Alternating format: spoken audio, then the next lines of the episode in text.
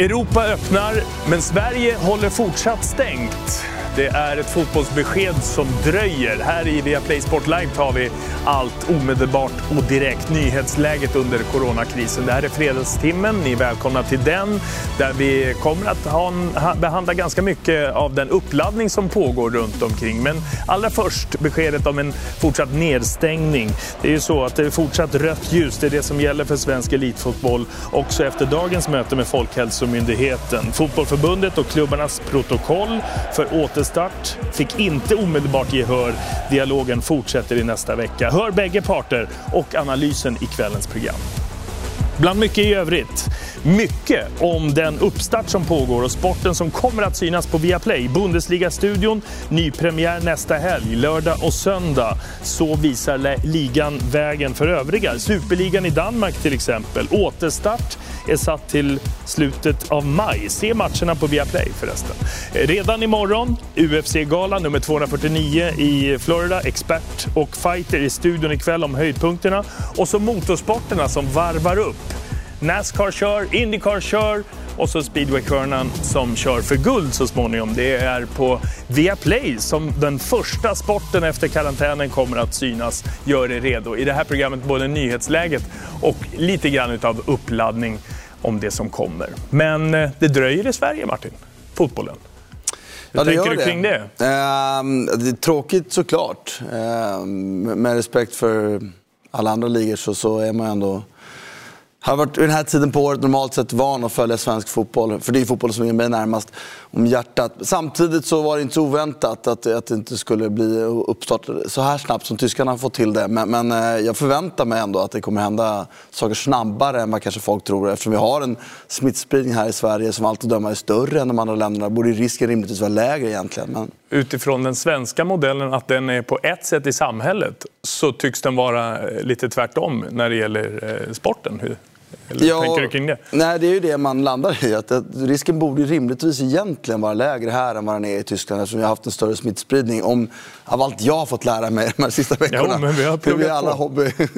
Nej, men så, så den aspekten så är det lite förvånande. Men samtidigt, så, som, eh, ska man gå in på sånt så, så, är ju fotbollen också en mindre industri i Sverige än vad den är i Tyskland. Eh, och sånt påverkar ju också. Och, vi kommer väl gå in på det senare, resurserna som satsas på att hålla igång ligan kanske också en fråga där inte klubbarna i Sverige riktigt har mm.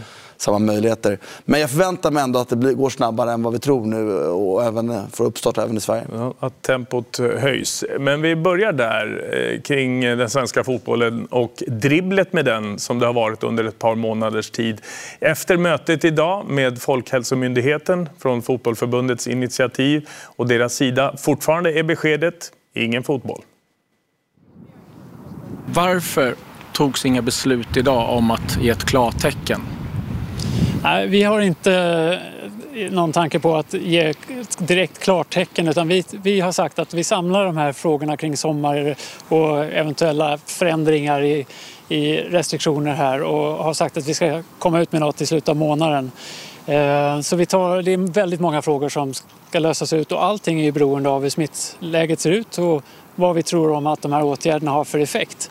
Så att eh, vi vill, eh, vi vill vara säkra att den här förhoppningsvis nedgången vi har börjat skönja i delar av landet i alla fall är något som håller i innan man kan lätta på någonting. Förbundet, fotbollsförbundet har tagit fram ett protokoll då efter olika punkter. Vet du någonting om det var någonting som ni tycker saknades i det protokollet för att ge ett klartecken? Nej, jag har inte tittat på det i detalj, men vi kommer ju ha fortsatt kommunikation och dialog. Det är flera länder, eh, Tyskland bland annat, som har haft eh, en ganska rejäl lockdown som nu har gett klartecken till eh, spel. Vad är det som skiljer de länderna från att ge klartecken till att vi inte gör det? Ja, jag kan faktiskt inte uttala mig om varför de har fattat de besluten. Men vi går utifrån läget i Sverige och hur, vad vi tror att de, vilka åtgärder som är effektiva för att hålla kvar så att vården klarar av att ta hand om de som är sjuka. Och det är ju vårt mål. Kan ni göra skillnad på olika eh, sporter eh, eller är det allt, allt eller inget? Vår grundprincip är ju att vi ska ha eh, allmänna råd och riktlinjer som gäller då generellt. Det blir väldigt svårt att gå in i olika sporter. Men när du pratar om här, man pratar om att det är regler som ska följas. Vad är det exakt som Nej, men det har vi ju på eh, vår hemsida, men det är kring det här med färre än 50, eh, hålla avstånd, närkontakten och det är det som vi har, har sedan länge. Så att det, det, har egentligen inte ändrats. Vi har ju gjort undantag för ungdomsidrotten eh, för att där har vi ju sett att smitt... Eh, eh ja, det är inte på samma sätt en smittspridning i de grupperna som är, eh, orsakar sjukvård. Så därför har vi gjort en skillnad där. Men eh, som sagt, nu får vi vänta lite så får vi se om vi kan komma med andra besked lite längre fram. Kan du, kan du för, alltså, prata om här mindre än 50 personer? Jag menar, vi är på presskonferensen idag, då är det runt 40 personer där inne. Det är kanske 150 kvadratmeter. Kan du förstå att många tycker att det blir konstigt att man inte kan vara säg 300 på en arena som Friends? Ja, jag kan förstå att jag tror att det finns, när man har den här typen av eh, rekommendationer som de kan ju slå väldigt olika för olika, eh, för olika idrotter, för olika verksamheter. Jag kan förstå det, men det är också eh, något som ska kunna hanteras både juridiskt och eh, vara vettigt ur smittskyddssynpunkt och utan att man behöver, går in i detalj överallt. Så att, men vi, vi, vi lyssnar ju på vad som sägs och, och, och framför, men framförallt hur, vad är effektivt ur smittskyddssynpunkt? Det är det vi ska jobba med. Biträdande statsepidemiolog eh, Anders Wallensten, Claes Andersson ryckte ut för att intervjua för att försöka få svar eh, på just de där fotbollsrelaterade smittskyddsfrågorna. Men det känns efter två månader med den här eh, arbetsplatsen med de här frågorna väldigt mycket i fokus där vi har jobbat intensivt med det som att det är en ganska nerprioriterad fråga. Det hör vi fortfarande här. Ja, det reagerar man ju på. Jag säger inte att det är felaktigt att de kör, alltså man sa, uttryckte det att det var deras grundläggande princip var att de inte särbehandlade idrotter. Sport är sport, oavsett sport är om det är eh, judo, brottning eller fotboll. Och som grundprincip är det väl helt okej. Okay. Problemet, och det är också då kanske det som är skillnaden mot framförallt Tyskland där fotboll är ju mm. så mycket större än alla andra sporter. Jag tycker kanske i sådana fall att det blir en politisk fråga. Eh, och att det kanske handlar om att, att förbundet måste jobba på mer. För att man borde kunna titta på det som en, en fråga också hur man omsätter. För det är ju där, som man gör med företag. Man, vissa företag gynnar man ju mer än andra. Man har olika riktlinjer till olika företag. Småföretagare kan nog säga att de inte är lika gynnade som stora företag i Sverige. Så det borde rimligtvis kunna göra samma distinktion även på idrott. Eh, men då är det mer en politisk fråga än vad det kanske är Folkhälsomyndigheten Eller så måste någon, fotbollförbundet till exempel, tala om att vi är faktiskt en stor ja, eh, industri. Det är ju nästa sak som man också slås av lite. Att, att, mm. att, eh, det är ju inte lätt. Så att fotbollen är inte samma särställning som den är i Tyskland. Det är den inte här i Sverige. Men den är på väg dit och, och den borde kunna tryckas på åt det hållet tycker jag. Som fotbollsälskare kanske jag är Möjligtvis partymålet. Mm. Eh, det är eh, ett möte som har hållits idag med utgångspunkt från fem stycken faser som Fotbollförbundet har tagit fram för att eh, återgå till någon slags normalitet. Och det är en lång väg såklart för att nå hela vägen till tävlingsmatcher med normalt publikantal. Just nu är ju status fas 1. Det är normal träning inklusive kroppskontakt. Det handlar om att försöka få Folkhälsomyndigheten att acceptera fas 3, tävlingsmatcher med stängd arena för att det ska kunna bli Svenska Kuppen 1 juni och allsvensk fotboll från 14 juni. Jag håller inte det som osannolikt ändå, även om det inte blir beslut idag. Eh, jag tror att man eh, förhoppningsvis, nu är jag ju en obotlig optimist möjligtvis, men att jag ändå tror att, att när vi ser positiva tecken från de andra länderna och fler länder öppnar upp så ökar trycket på det. Och det är bevisligen så att Tyskland kan spela tävlingsmatcher med, med tio dagars varsel, eller vad det är, sju dagars mm. alltså med, Då borde vi kunna spela cupmatcher i första juni om vi tar beslut om det den 18 juni. Eller 18 maj, förlåt. Eh, hur lät det där på mötet och vad tycker Fotbollförbundet om de svar de har fått? Eh, vi har med oss eh, Håkan Sjöstrand, generalsekreterare i Fotbollförbundet. Välkommen till oss den här kvällen också. Tack så mycket, tack. Hur gick mötet tycker du?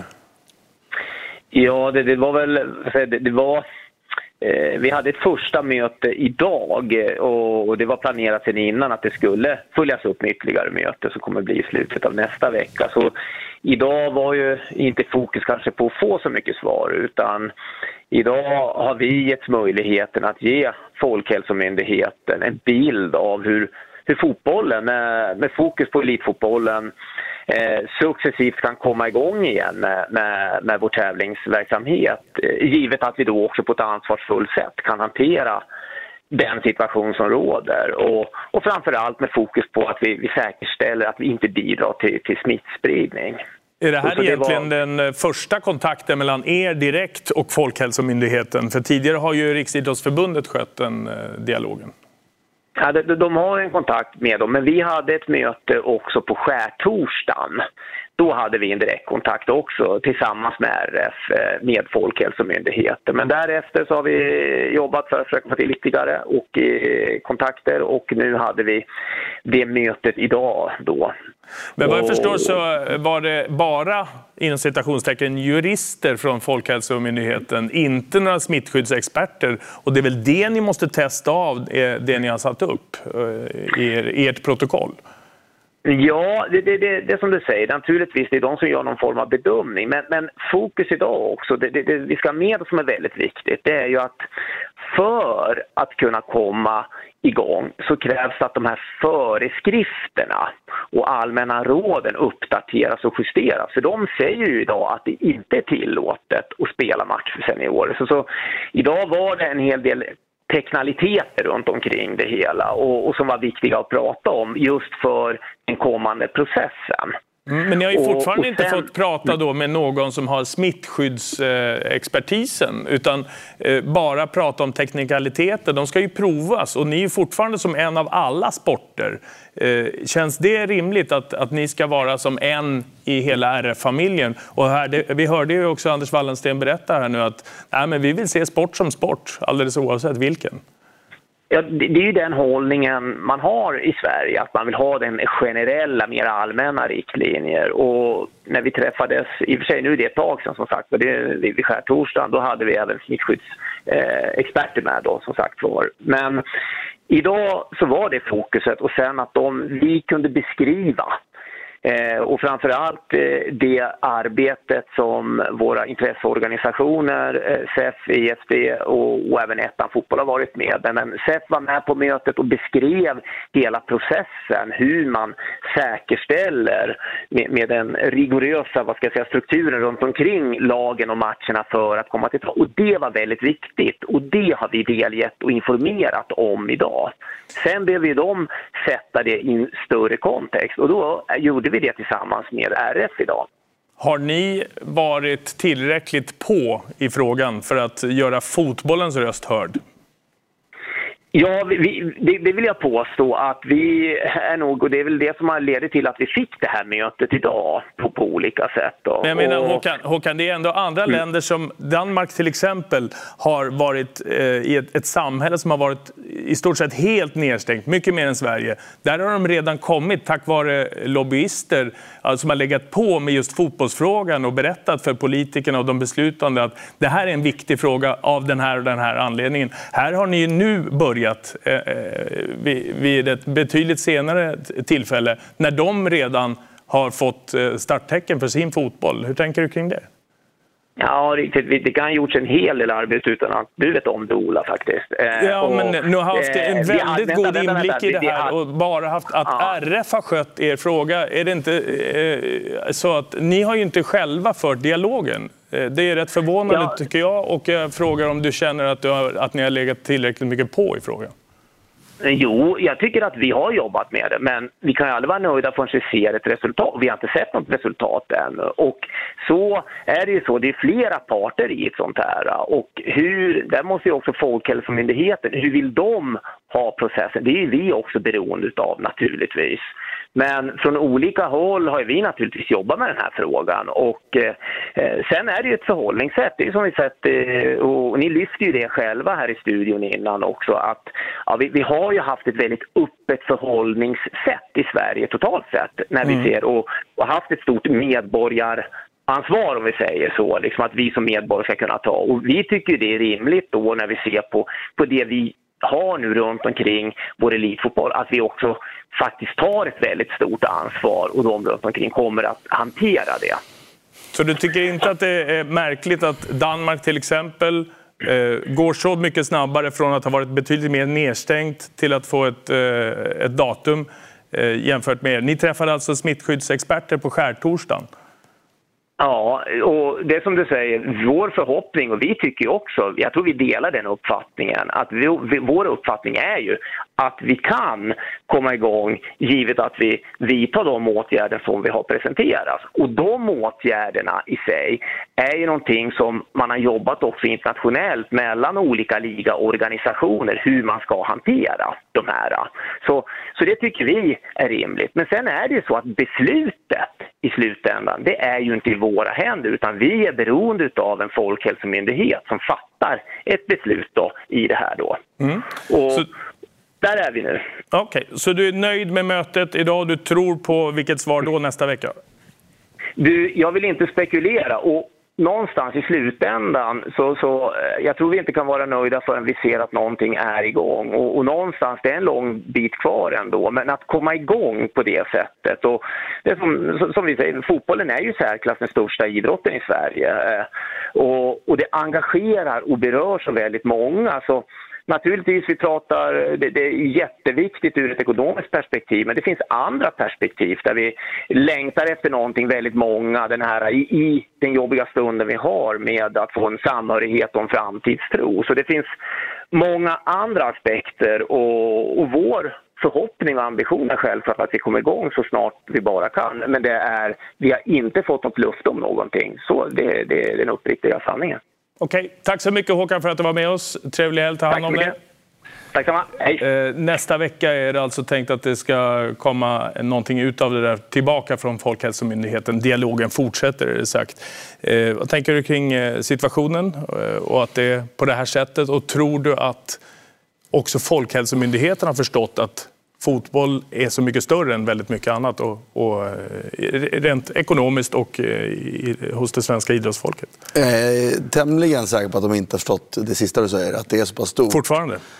Nej, det är inte den, alltså jag tycker inte känslan är Klas gör sin intervju idag mm. med, med han biträdande eh, Wallensten. Mm så att det, att det verkligen kommer, det kommer i alla fall inte ut så tycker jag. Eh, så kan man inte vara. Men, eh, jag, och jag tycker att, eh, att eh, vi har, och det, det faller inte på Håkan Sjöstrand bara, eh, Karl-Erik Nilsson, hela fotbollsrörelsen har kanske varit lite för snäll i den här aspekten. Sen är inte fotbollen i en särställning i Sverige på samma sätt. Inte ens med Danmark. Det kan jag säga som bodde i Danmark, mm. att jag slogs av att Danmark så är fotbollen, den är större. Spelar ett litet lag på Jylland så du blir igenkänd när du går i Köpenhamn. Och det upplever jag inte samma i Sverige. Och det kan jag ta Gillar du den uppmärksamheten eller alltså, saknar du den? Nej, nej, då kom jag från mm. Stockholm och spelade till AIK. Det var rätt skönt att vara, okay. tyckte jag var för anonym, men fick man inte vara ändå. Mm. Så det, det, är också en aspekt i det hela. Men, men, eh, jag hoppas ändå att, att det kan gå rätt fort här nu mm. när det väl vänder. För att om det går bra i Tyskland, det går bra i mm. Danmark så är det ju omöjligt för Sverige att stå emot på något sätt, eller? Vi får väl se. Ja. Det, det, låter som att det är kärvt eh, från Folkhälsomyndigheten. Vi får se om de lyckas knacka på dörren tillräckligt hårt. Apropå Tyskland, då, det är ju en vägvisare. 41 sidors dokument igår med eh, allt möjligt som låg till grund för en nystart och grönt ljus till nästa helg. Bundesliga-studion nästa lördag och söndag lovade ju lite uppladdningskänsla också. Inte bara nedstäckningsfakta. Utan eh, nästa helg, lördag och söndag så är det Bundesliga-studion och visar alla matcher live. Börjar med Ruhrderby. Utan publik förvisso, men vad känner du kring just eh, att Bundesliga kommer? Jag tycker det är fantastiskt kul. Jag tycker Tyskland är, det är ett land man lär sig älska ju äldre man är. När man är yngre så är man ju rätt van att, att, att, äh, prata kanske om de charmiga länderna i syd, men att få Tyskland med sin ordning, att de får ordning på det här, såklart. Mm. Och de gör sig själva en jättetjänst där. Alltså pratar jag om rättigheten Bundesliga. Hela världen kommer titta på den här rättigheten nu. Och, mm sån jättechans spela ett Ruhrderby utan publik förvisso. Men jag tror att folk har hunnit gå så långt i den processen så att när alla i början inte kunde tänka sig kolla fotboll utan, mm. utan publik har det kommit så långt dit jag var redan från början. Att du tittar på Sydkorea idag och Färöarna imorgon ja, Exakt, också, att fotboll, fotboll eh, saknar man. Så att, eh, och det ska bli väldigt intressant att se. Det är många som pratar om att man inte kommer spela lika bra utan publik. Så här. Det kommer finnas data sen efterhand antalet löpningar, intensitet. Och min gissning är att, att eh, folk som tävlar i slutändan inte är beroende av publiken utan skillnaderna kommer vara ganska små. Mm. Så att jag ser fram emot det. Och du kommer att kanske kunna få se på en fotboll som är lite modifierad. Eh, vi fick ju höra från eh, Fifa idag, internationella fotbollförbundet, att under 2020 så kommer alla nationsförbund kunna att applicera en ny regel om fem tillåtna byten. Tre tillfällen, men fem spelare för att eh, ja, lätta på trycket helt enkelt. Om det blir eh, väldigt mycket matchande för, på, på kort tid för de här spelarna som inte har kunnat träna. Eller hur tolkar du det? Ja, vad tycker du om det? Jag tycker jättemycket om det. För att om man nu pratar om skaderisk med kort igångsättande här. Jag, jag, kan inte bedöma hur stor den är, för jag tycker också att man har hållit igång och man har spelat in här. Men mm. om det nu är en skaderisk så är det ju här ett jättebra sätt att, att, att gå bort från att den risken blir så stor. Och sen så är det också en möjlighet som tränare att jobba mer med fler spelare. Det är fler yngre spelare som kommer att spela. Eh, och dessutom då så tränare som är skickliga på att göra taktiska förändringar. Eh, vilket man, man blev så insåg man vikten av det som spelare. Så jag, jag, tycker, jag tycker om det rakt igenom. Ja. Jag tycker att det det här kan vara någonting som vi kanske får ha kvar sen också. Ja. Jag började spela fotboll med tiden, det var två byten och två på bänken och som ung spelare var det en mardröm. Målvakten fick ta hem den. Exakt. Det här, Kommer du ihåg det? Det, det nya trepoängssystem. Eh, ja, det är bra. Du ser möjligheterna. Jag ser möjligheterna. Ja, det är bra. Tack för inhoppet. Obot optimist. Ja, det är bra. Det är bra. Fotboll, ja. Nästa helg. Vi vet redan nu att vi kommer att med uppspärrade ögon titta på Bundesliga. 90 minuter eh, fotbollsgodis. Football as it's supposed to be. Football as it's meant to be.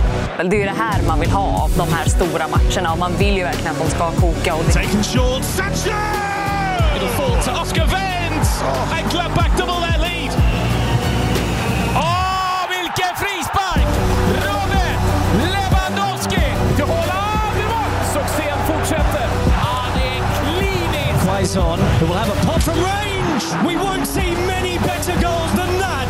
It is going to be Forsberg to take. Oh, it's brilliant! And it's in! And it is another goal for Sebastian Anderson. Why we love the Bundesliga.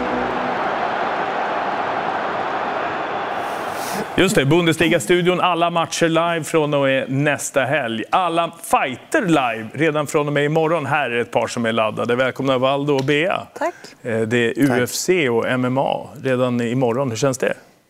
Kul. Bara så? Ja, Nej, men det är ty, tygla peppen lite grann. Ja. Jag, jag, håller inne, men det är, det är klart det kryper under huden att få se någonting överhuvudtaget som inte är repriser. Tygla inte så mycket då, släpp lös lite grann. Ja, nej, men det är fruktansvärt peppad. Jag saknar att sitta och kommentera det och, och att det händer är kul. Men det är kluvet. Det är lite både och. Är det rätt, är det fel? Är det, liksom, det, det, är mycket tankar runt omkring det. Klura lite på den, släpp loss några fler känslor. Eh, förutom kul, vad mer? Just att det kommer igång efter ett par månader. Nej, men för mig som fightas i UFC så är det ju såklart kul att de har kommit igång, kommit igång med allt nu. Så då får man ju hopp om att man kan köra matcher igen, mm. känner jag. Och, och i frågan rätt eller fel, passande redan nu eller inte, vad landar du då? Jag tycker det är väl bra. Nej, men jag tycker det är passande. Alltså, de gör ju allt de kan för att få det att funka och säkert gör de det på ett bra sätt och eh, säkert sätt. Mm. Och har du bestämt dig? Nej.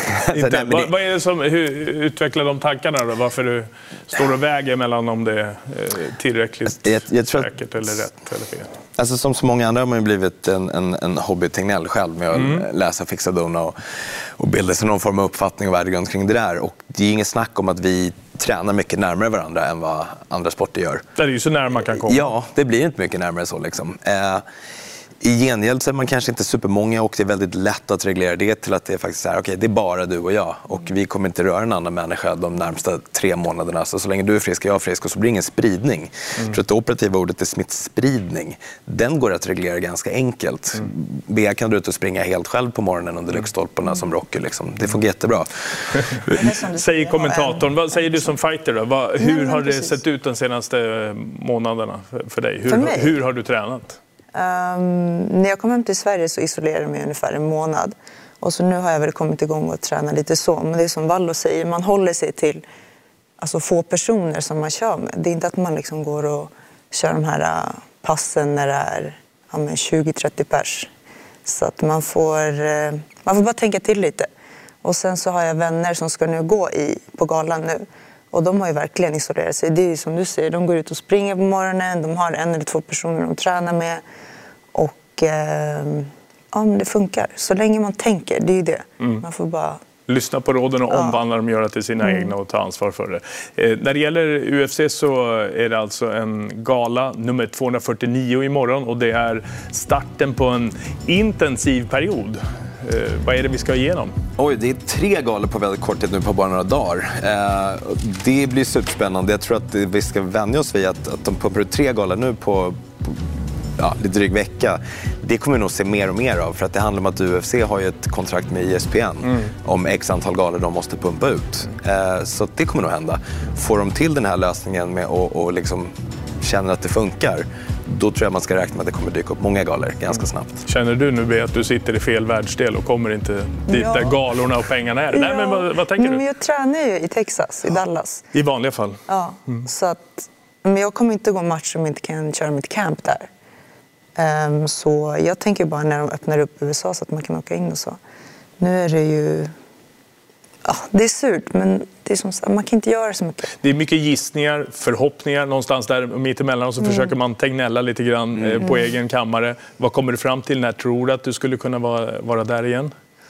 Oj, det vet, det vet jag inte. Nej, jag hoppas typ augusti kanske. Kan man vara i Sverige i sommaren, det är ändå ganska nice.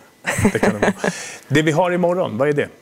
Natten mot söndag? Ja, vi har ju den I här huvudsak. ja, galan som alla har väntat på. Det är en supergala. Den, hade varit liksom, den är årets gala av så många anledningar, men den hade kunnat vara det ändå. Redan på, på prelimsen, på förmatcherna, så är det matcher som hade kunnat vara huvudmatcher på mindre galor för bara några månader sedan. Mm.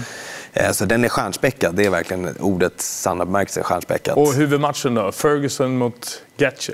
Ja, den är ju inte det vi, den, det är inte den matchen vi ville ha från början. Men det är en Berätta match om de som ska in. Ferguson, världens oortodoxaste fighter. Han är väl en tränares mardröm skulle jag kunna tänka mig. Han är totalt oortodox och han är lite som ett kaleidoskop. Han skickar ut armar och ben åt alla håll. Ingen vet riktigt hur och det gör honom nästan omöjlig att läsa. På marken är han en bättre och mer strukturerad fighter. Stående så är han ett yrväder. Gaethje är en powerpuncher av rang och han verkar ha ersatt eh, hakan med någon form av gjutjärn. eller mer sig. Han tål hur mycket stryk som helst. Så det är en väldigt rolig matchup med, med två. En, en som är ganska lättläst. Han kommer försöka slå så hårt han kan, det är Gaethje. Och en som är helt omöjlig att läsa. Så det, det är bra premisser för, för underhållning. Mhm. Gillar du den fighten? Ja, men jag ser fram emot den. För att? Men det är så att man vet inte riktigt vad som kan hända. Det är som du säger, de är liksom, en är helt bara vevar eller så och den andra är liksom går fram och bara ja, slår. Två olika stilar tålar. uppenbarligen. Ja. Eh, Nej, men det är kul att se för att allt kan ju hända. Så då blir man... Det är ju sådana matcher man vill ha. Än att man bara ser en match och bara, ja, men den personen kommer vinna. Vem vinner det här då? Men det vet jag inte. Det är därför den är så bra. Eh, natten till söndag helt enkelt eh, får ni titta. Och före det, vad finns det då? En tungviktsmatch? Hur mycket som helst. Tungviktsmatchen är, är också fenomenal. Där kommer också allting hända, men de är väldigt lika varandra. Det är två fysiska fenomen, två riktigt stora fighters. Francis Ngannou verkar ju vara framställd i ett labb för att fighta. Superstor, bra kondis, stark och slår hysteriskt hårt. Eh, han möter eh, Jairzinho Roisenstrojk som är obesegrade, tror jag vill jag säga, eller vill jag säga. Tio raka vinster, slår också fruktansvärt hårt. Jag tror inte den går matchen ut. Just kondisen kommer de inte behöva använda. Spännande. Eh, Hur pass stor skillnad är det på att träna och att eh, gå in i, i rejäl fight? Eh, Hur pass mycket skiljer där? Och det är ju jättestor skillnad. Ehm, det tar några matcher att bli van vid det. eh, faktiskt. Att kunna koppla om från det ena till det andra? Eller, Nej, eh, eller måste du matcha dig in i det här? Jag tänker att det har varit långt uppehåll och så. Koppla om att... Ja, att gå från just eh, träningsintensitet till match. ehm, Svåra jag frågor. Förstår. Nej, jag förstår inte. Menar du hur det känns i matchen jämfört med träningen? Ja, Typ. det är stor Ja. skillnad. Ja, det är jättestor skillnad. Det blir ju... Ja, det är... Hur ska man förklara? Det är, så, det, här, det är det här som är så svårt att förklara. Någon som aldrig har gått match. Du vet alla som sitter i publiken, de bara "Ah, jag hade liksom kunnat slå den där personen för de sparas lite på träningarna. Det går inte att förklara hur det är att gå in i en oktagon eller ring eller alltså i kampsport och, och slåss mot en annan person. Det går liksom inte att förklara. Det måste man uppleva nästan. Um, så att det är en jättestor omställning. Försök förklara då hur det är att gå in, för det har du ganska färsk erfarenhet av, att, Äh. att eh, vara där inne utan publik runt omkring. För du var ju med i den sista galan före pandemipausen här, utan publik i Brasilien. Det måste ha varit otroligt speciellt. Jag tänker på adrenalinpåslag och sånt som kommer utifrån trycket och från läktarna. Berätta, försök förklara det då. Okej, så hela veckan blev lite så här konstigt för vi visste inte ens om matcherna skulle bli av eller inte. Det var ju där det var, för hela corona bara exploderade under match, alltså fightveckan. Och eh, så bara där blev man så, men är det match, är det inte match, är det match, är det inte? Så började man tänka på det och sen så fick de göra om hela eh, galan lite sådär. För annars åker man till arenan och så gör man allt där. Att man lindar händer, man värmer upp och så. Men nu var vi tvungna att, att linda händer och köra så här, eh, första uppvärmningen på hotellet. Och sen körde de ut oss i bussar, liksom redo i allt. Och så kom man till eh, arenan och där fick man eh, ja, men göra sista uppvärmningen. Och sen var det bara att gå in och köra. Och som du säger, utan publik, det blir... Det är så, ja, man, som du säger, adrenalinpåslaget blir enormt när det är publiken eh, som hejar och så. Men alltså, ja, ja, jag vet inte riktigt. Det är ändå... För Gjorde mig det var det på ondare? ett sätt... Alltså det, det var en helt annan stämning. Det är ju så här tyst. Annars brukar man knappt höra sina tränare. Och nu var det som att man nästan sparrades och man hörde allt i hela arenan nästan. Skillnad på att presentera och kommentera också kanske. Ja, det är det faktiskt. Det, det var väldigt konstigt att försöka experta och försöka bedöma vad jag tror att en fighter ska göra. Samtidigt som alla som faktiskt tittar på det hör vad tränaren vill att fightern ska göra. Mm. Ja, just det. Så att, ja, just det, den grejen. Ja, jag, det är inte magi längre, jag hör ju vad tränaren Ja, säger. Ja. Men, men eh, jag tror att det kommer utveckla coachingen lite grann. Jag tror att vi kommer se något annat. Jag tror att folk kommer föra teknisk coaching mellan ronderna mycket, mycket mer och inte så mycket under ronden. Då Mm. Kanske kommer... tystare då, för att det inte ska höras till, till Bland andra annat. Och jag tror att det kommer se en återgång till lite så här kod, kodspråk. Mhm. Alltså, det blir inte, kanske inte rövarspråket, men det kommer nog behöva dyka upp lite andra grejer än bara slå en jabb innan du sparkar lowkicken. För det kommer folk höra. Ja, det. Ja, det blir nya saker att förhålla sig till och, och saker som vi kommer sakna på alla möjliga olika sportarenor. Eh, när det gäller just UFC så har ju den här cirkusen under coronakrisen haft idén om att eh, köpa en ö och eh, ha sina föreställningar där. Eh, någonting som Jack Hermansson, blivande superstar i den här grenen, har varit en del av och kan en hel del om. Jack, du är med oss. Välkommen till oss. Hur är det med dig? Jo, det är fint. Tack för att ni har mig.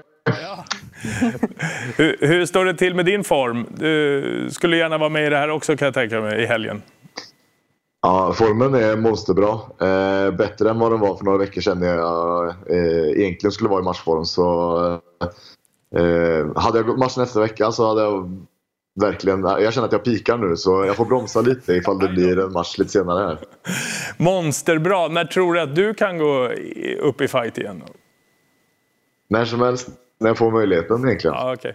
Det här med ö-idén eh, utanför Kaliforniens kust. Vad vet vi om det där egentligen? Du var med i konceptet. Berätta.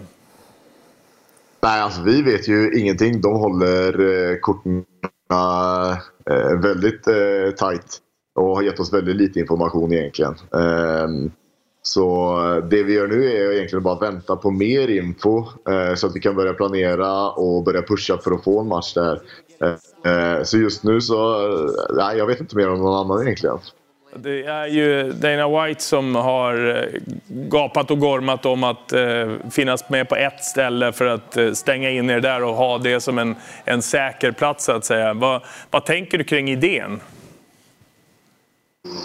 Eh, jo, men eh, vad som helst som kan... Eh, liksom, det, det som ska till för att, för att ha matcher och, och, och galer och Eh, pumpa ut eh, underhållning. Eh, det är det vi måste göra. Och, så jag, jag är öppen för allt. Jag tycker det är skitcoolt att, att göra nya saker och, och fightas instängd eller utan publik eller på en ö. Det, det spelar inte så stor roll utan Allt som händer nu är väldigt speciellt och utanför det vanliga och det gör att fler folk kommer att titta och mer uppmärksamhet riktas mot sporten. Så jag, jag är gärna en del av det.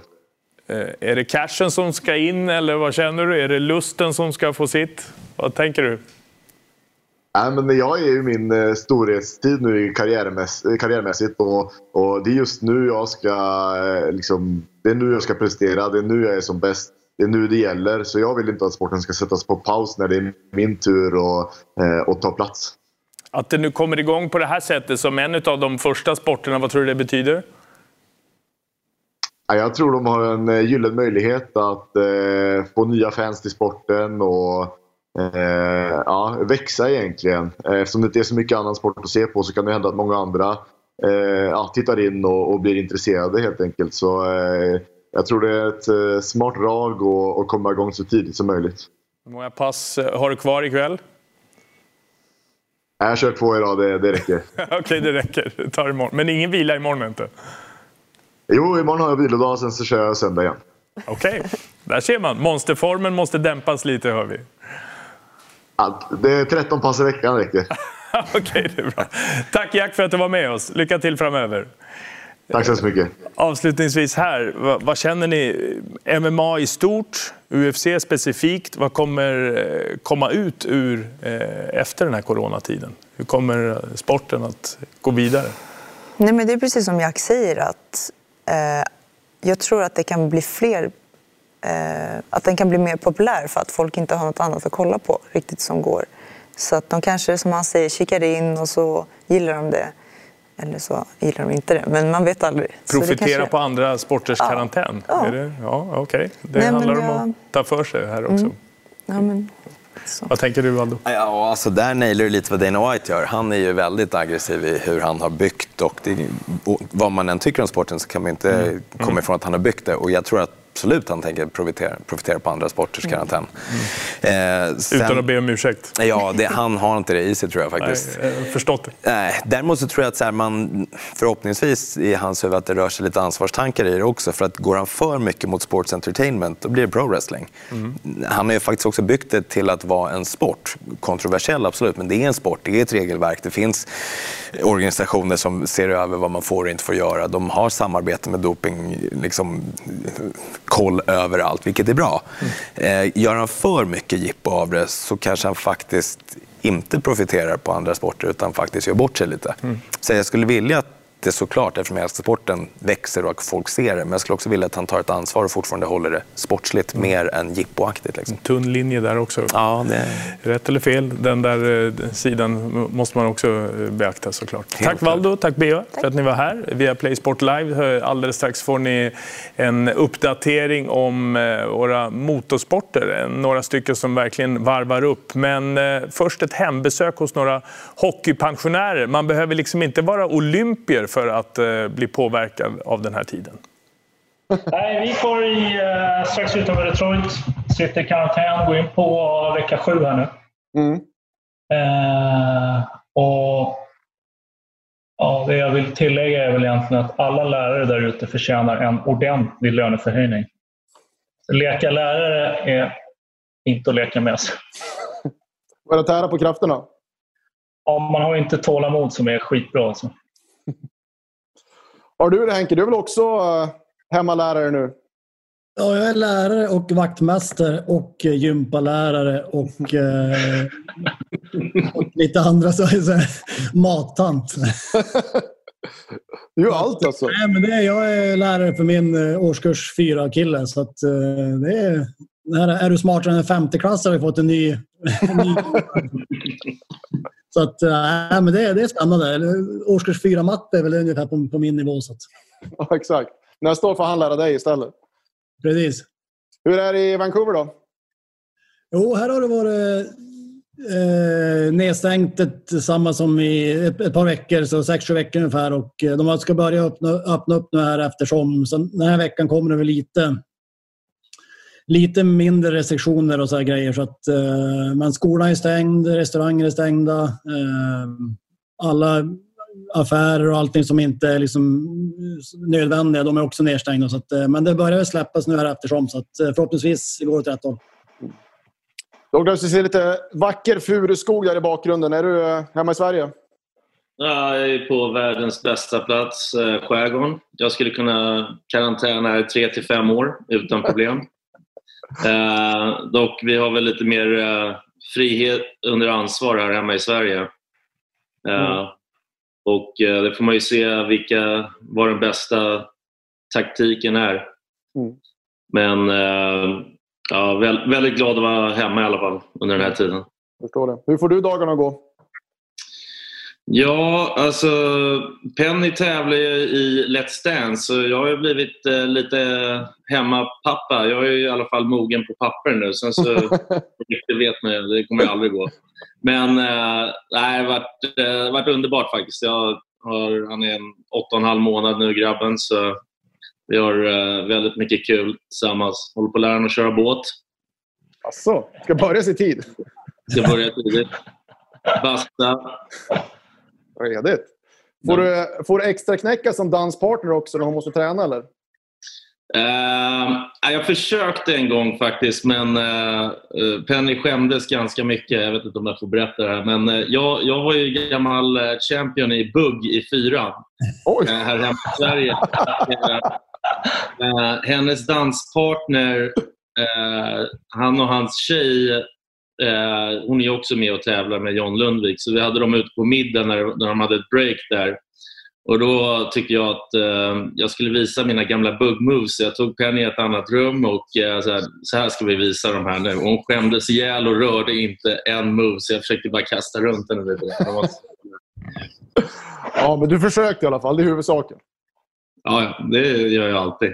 Jag försökte göra mål också, det gick inte heller så bra.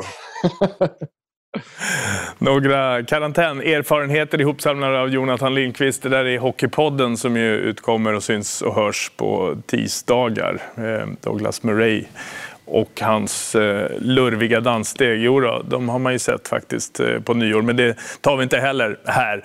Eh, vi konstaterar att NHL-säsongen är satt på paus. Vi återkommer där såklart om det dyker upp någonting nytt. Nu vänder vi till andra sidan Atlanten och två motorgrenar som verkligen sätter fart och anropar två kommentatorer som ska in i hytten. Är du redo Ted för Nascar?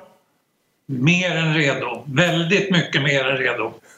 Och Janne så småningom med Indycar i början på juni.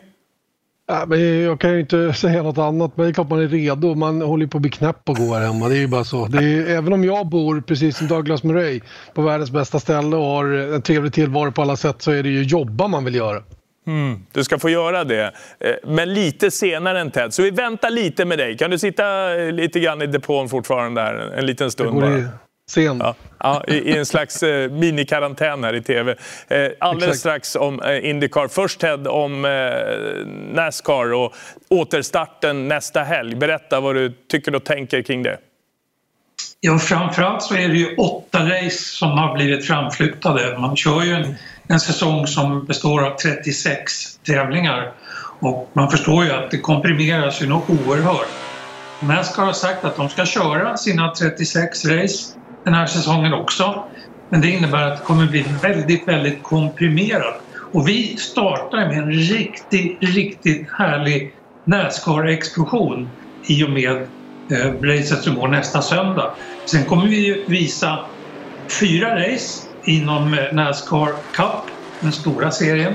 Och eh, sen två stycken race ifrån Xfinity-serien och ett race ifrån Truck-serien. Så det blir sju race på elva dagar. Och Mm. mycket mer än så kan man inte begära om man är. Nascar-fan. Nej, då gäller det att hålla sig vaken här på nätterna också. För det här är tidsschemat som gäller. Det är intensivt och det är eh, ett läge då det också är tätt uppe i toppen. Vi kan återkomma till just duellen där mellan Harvick och Logano. Men eh, vad är det som har gjort att det kan bli race igen lite kort? Och att de då ska fara fram och tillbaka över ganska stor del av kontinenten där? De försöker ju hålla sig till en del av kontinenten. Man kör ju två race på, på Darlington som ligger i South Carolina, två race på Charlotte som ligger i North Carolina. Mm. Så att man håller sig inom en ganska snäv region när det gäller de här första racen i alla fall. Och eh, hur man gör, ja, eh, det blir ju publikfritt tyvärr. Men eh, det är inte så mycket att göra åt det.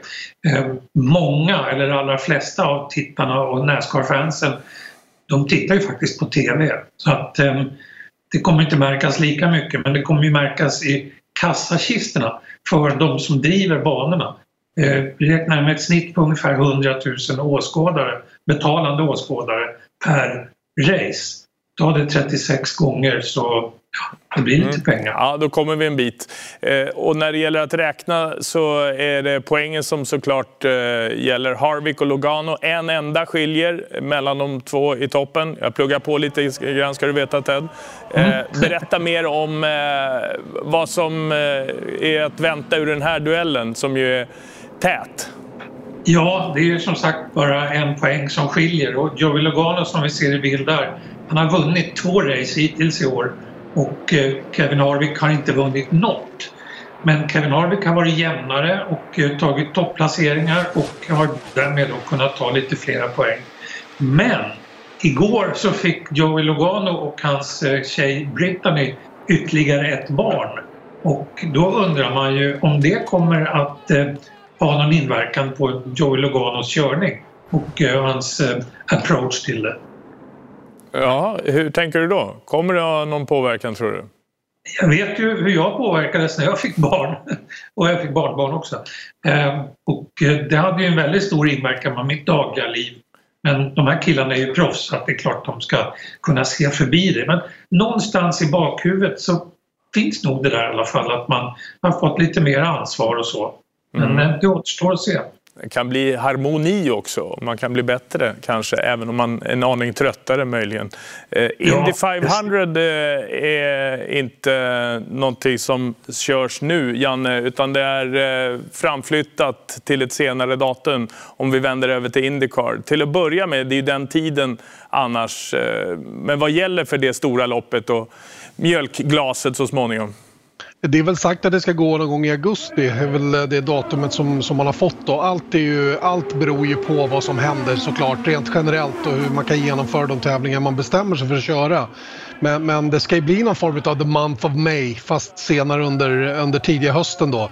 Vi får ju sannoliken hoppas att det blir av för det är ju, det är ju Super Bowl för Indycar. Det är ju Indy 500. Det är ju det. Det är där de samlar den största publiken hela den grejen. Så att, det eh, ja, jag hoppas att det blir av. Ja, just det. Det är 6 juni som är är startdatum satt nu. Det kom ju alldeles nyligen.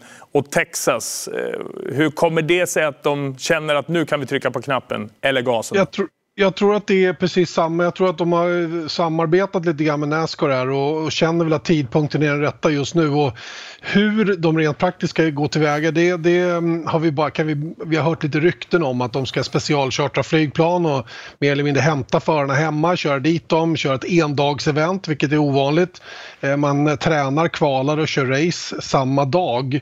Eh, och sen när alla är klara, bort därifrån och man ser till att ingen blir exponerad och framförallt att alla är testade innan de åker dit. Så att det, det, det handlar ju om att göra det på ett ansvarsfullt sätt här också. Och eh, Sen får vi se hur många tävlingar det blir efter Texas här. Men det är ju en rivstart i alla fall på säsongen att få börja i den här centrifugen som Texas Motor Speedway är då med 350 km i timmen eller vad det går, 300 km i timmen i alla fall och, och väldigt, väldigt snabbt. Jag minns vad Marcus Eriksson sa efter loppet förra året när han, han kunde alltså inte stå upp när han kom ut ur bilen på en halvtimme.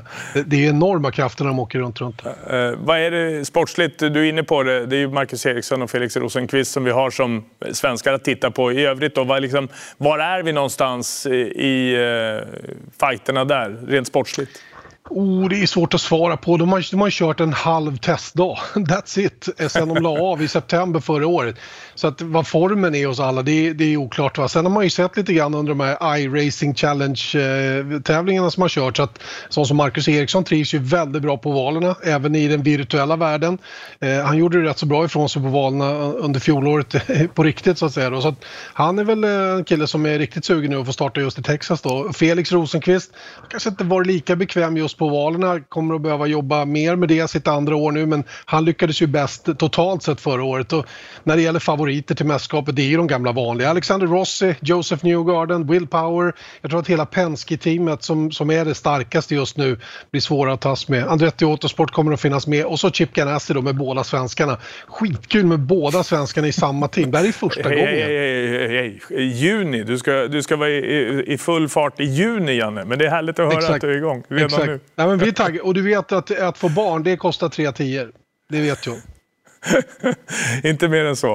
Eh, tack Nej. Janne. Eh, Ted, bara en sista fråga till dig när vi nu pratar Marcus och Felix och, med Indycar. Det är ett tag sedan det var svenskt i eh, Nascar, tiotal år sedan va? Eh, ja, kan det bli någon ju, så småningom?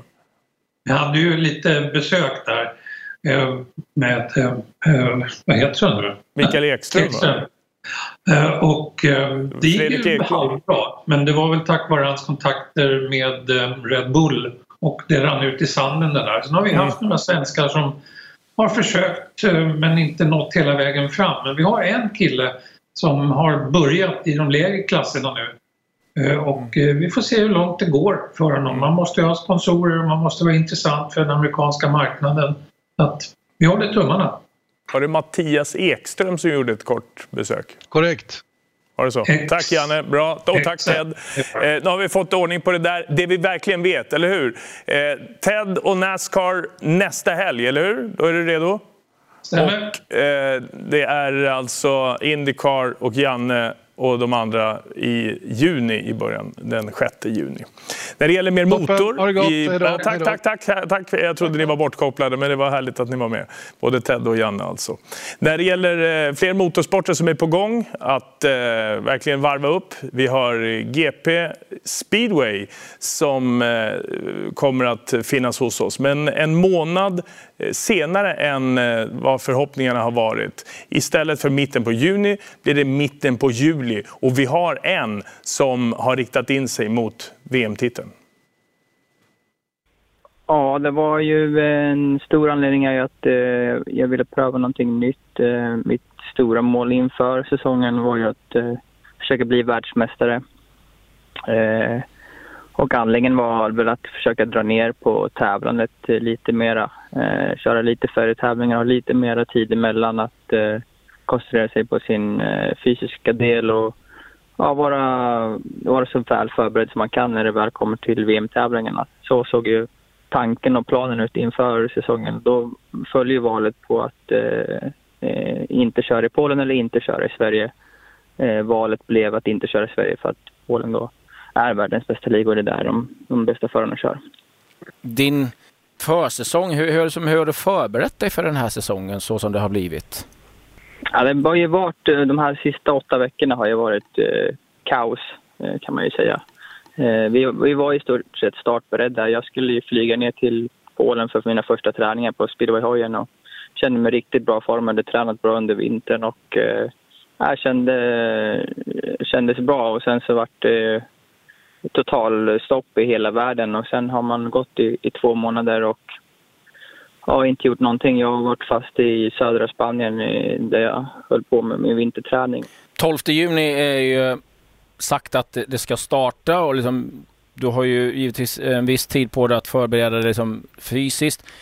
Men jag tänkte på just det här att man vill ju ändå ha en känsla för, för, för hojen när man kör. Hur, liksom, hur är dina tankar kring det? För det blir väldigt kort startsträcka? Ja, det blir det. Det blir kortare än normalt eh, definitivt. Vi kommer få två veckor på, på speedway-hojen. Två veckor och då kan man inte köra varje dag heller för man, eh, man använder lite muskler som man normalt inte, inte använder så att man lär ha ett par vilodagar däremellan också de här två veckorna. Um, så, men jag, jag, som jag ser på det så är jag nog glad att jag är har lite erfarenhet och är i den åldern jag är numera. När, när jag var yngre så behövde jag kanske lite flera varv i kroppen innan jag kände mig bekväm. Men eh, nu, eh, nu har jag en hel rutin och har, har kört många varv på speedwaycykeln tidigare. Ett härligt minne måste ändå vara när du vann eh, GP Målilla i fjol. Det var ju minst sagt händelserikt. vad, vad minns du av hela den där kvällen? Ja, det är väl kraschen minns jag ju eh, först och främst eh, när jag på något mirakulöst sätt eh, lyckas eh, eh, rädda Patrik Dudek som kraschar framför mig i ingången på svängen när vi inte har några bromsar på våra hojar. Det är ett väldigt jobbigt läge att vara i för mig då, men liggande förare framför sig och, och, och, en sväng som kommer. Så att eh, eh, kraschen definitivt och sen eh, att jag på något sätt efter kraschen får ett litet annat fokus och börjar prestera mycket bättre än vad jag gjorde tidigare på kvällen. Trots att jag inte kunde gå på benet för jag hade så himla ont så jag kunde ju inte gå banan var ju lite, lite eh, svårkörd. Det var ju väldigt mycket fäste där ute. Så jag lyckades väl hitta ett spår där som ingen annan vågade eller klarade av att köra som också gjorde att jag lyckades vinna den tävlingen. Senast vi hade en, en världsmästare det var ju Tony Rickardsson 2005. Vad, vad, vad är det som gör att du tror att det liksom inte blivit mer svenska VM-titlar efter det? Ja, först och främst är det väldigt svårt att bli världsmästare om man tittar på de, de senaste åren, eh, alltså 10-20 åren, då är det inte jättemånga unika förare som har blivit världsmästare. Eh, du har ett par stycken som har blivit det om och om igen. Så att, för att bli absolut bäst i världen måste du ha någonting unikt och vara väldigt, väldigt bra på det du gör. Så att, det handlar nog om det. Eh, Tony var ju exceptionell och eh, Sverige har varit väl lite bortskämda med hans framgångar. Jag tror att det är ganska enkelt att bli världsmästare men det är det definitivt inte. Det Tony har gjort är helt otroligt och han är ju fortfarande den bästa spelarföraren genom tiderna och det säger ganska mycket. Vad skulle det betyda för dig att stå där högst på prispallen? Ja, det skulle bara otro, betyda otroligt mycket. Det är någonting som jag har arbetat för i, i hela mitt liv. Eh, samtidigt så vet jag numera när man har vunnit lite VM-tävlingar och så vidare att eh, en vinst är ingenting som förändrar livet bara sådär utan eh, det skulle bara vara, man måste också eh, ha kul på resan, eh, resan mot målet så att säga. Så att, eh, men det skulle vara en eh, otroligt skön känsla att bli världsmästare.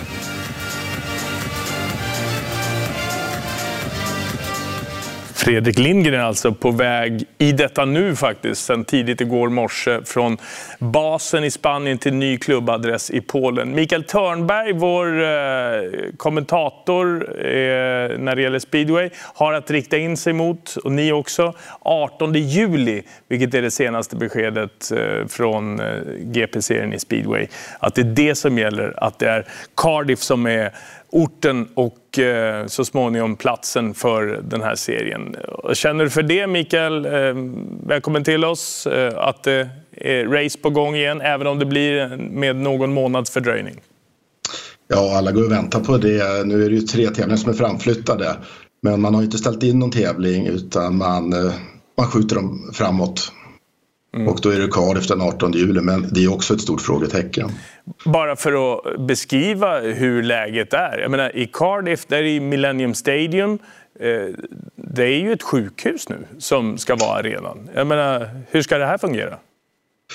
Ja, det är väl det som är problemet och jag vet att man tittar på att eventuellt köra på en permanent bana i England. Man bygger upp eh, arenan för speedway och eh, just nu som du säger det är ett sjukhus och jag pratade senast i veckan med Steve Gold då, som är eh, VD för hela för BSI som driver speedway GP och han var väldigt osäker på det. Och, men det har inte kommit något besked än men man tittar på andra platser. Så det man gör just nu det är bara att man skjuter de här tävlingarna framför sig för man vill inte ställa in någon GP-tävling. Ja, inget är inställt, allt är bara uppskjutet. Men det är ju ett eh, Storbritannien som är hårt drabbat under den här coronapandemin. Vilka detaljer, när du pratar med dem, är det som måste finnas på plats som det känns som inte riktigt eh, är helt utklarade? Äh, man har massa olika, man, man, vet inte, man, man famlar runt lite nästan. Just nu är alla GP-förare nere i Polen. Äh, vi, ja, vi hörde Fredrik, de är nere och sitter i karantän. Det finns till och med, det är långt ner på listan med att alla GP-tävlingar skulle köras i Polen. Men det finns till och med sådana förslag man tittar på, att man måste göra så om de blir kvar där nere eh, på grund av ligaspeedwayen. Och ja, då kanske man får lägga tävlingar där. Det vill man inte, men det finns med på den här listan. Och det har man ju sagt. Eh, förhoppningsvis blir det då race så småningom också för Fredrik Lindgren som vi hörde här. Väldigt inriktad på att ta ner sitt eh, tävlande i frekvens för att nå den absoluta spetsen. Eh, hur ser du på hans möjligheter? Han var väl fyra i fjol? Ja, fyra i fjol, trea 2018. Han är med där uppe. Han är ju en av de här som kan bli världsmästare. Det är att Fredrik får inte ha någon dålig tävling utan man måste vara, vara jämn, ta poäng tvåsiffrigt hela tiden. Det är där, det får inte bli några plumpar. Fredrik har väl haft ibland att han har någon tävling 3-4 poäng och då blir det tufft. Utan han måste ha en väldigt hög eh, lägstanivå. För kapaciteten finns där. Det här han, han pratar om att eh, dra ner på tävlandet, är det tror du just för att få en högre och jämnare nivå. Ja, det är det han säger. Och jag vet jag pratade med Fredrik i höstas i samband med sista GP-tävlingen i touren. Och då sa han det att den här hungern och sen kunna ladda maximalt eh, inför varje GP-tävling för det är en enorm påfrestning. Och det är allt det måste vara 100 procent. Åker du, reser, mycket seriematcher, det sliter på kroppen. Och du är inte riktigt utvilad och har inte den här hungern. Och det är väl den här sista pusselbiten som kanske kan vara avgörande om man ska bli världsmästare.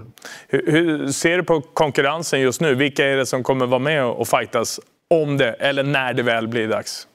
Vi har ju Bartosz Marslik, regerande världsmästare, som blir farlig igen. Leon Madsen, tvåa för dansk. Sen Fredrik, Tai Buffinen. Jag tror någon av dem, de fyra är det som eh, kommer att slåss om VM-guldet. Sen kan alltid dyka upp någon uppstickare också. Vem tror du? Ja, jag hoppas, eh, jag tror, ja, jag hoppas verkligen att det är Fredriks, men det är väl lite med hjärtat också. Jag tror Smarslik blir en uh, tuff nöt att, att knäcka för Fredrik. Men, ja, men kan han bara, som jag sa tidigare, den här jämnheten, det är det. För uh, han har ju vunnit fyra GP-tävlingar i sin karriär, Fredrik, så att han vet hur det är att vinna. Men det är att hålla det i tio tävlingar som ska köras och då, då får man inte ja, ta dåligt med poäng och misslyckas någon tävling utan du måste vara tvåsiffrigt hela tiden. Tillräckligt tuff kan... Eh, utmaning för dig bara att uttala hans nya klubb? Fixar Chestova. Va? Chestova. Chestova. Okej, okay. det var inte så svårt. Nej, det var, Nej, det, jag det några gånger. Ja, jag förstår det. Fler konsonanter för oss som ska läsa det för första gången. Mm. Mm. Så är det. Tack så mycket Mikael och ja, hoppas tack. att eh, du också får gå till jobbet precis som eh, alla vi andra framöver. Mm. Tack för ikväll och ta hand om ja, dig. Alltså, eh, GP Speedway förhoppningsvis i mitten på juli eh, i så fall en av alla de sporter som ni ser på Viaplay. För det är här som sporten verkligen går igång. Vi har ju turen nog att ha väldigt många av de sporter och rättigheter i våra ögon och evenemang i era som går igång. Imorgon alltså i TV10 Viaplay, UFC-galan nummer 249. Det är det första som händer på riktigt efter den här coronaperioden när nu sporten och länder börjar öppna upp sina arenor. Nästa helg alltså Bundesliga-studion. Allt live från den tyska fotbollen, den högsta serien där med fem svenskar i olika lag. Det är Bundesliga-studion från 15, både lördag och söndag med alla matcher inramade. Bundesliga-studion, alla matcher finns på Viaplay. Imorgon förresten, om ni vill, eh, den eh, tills vidare i alla fall, sista Premier League-studion Retro. Hoppas att eh, ni kan vara med oss då också. Men nu, tack och hej!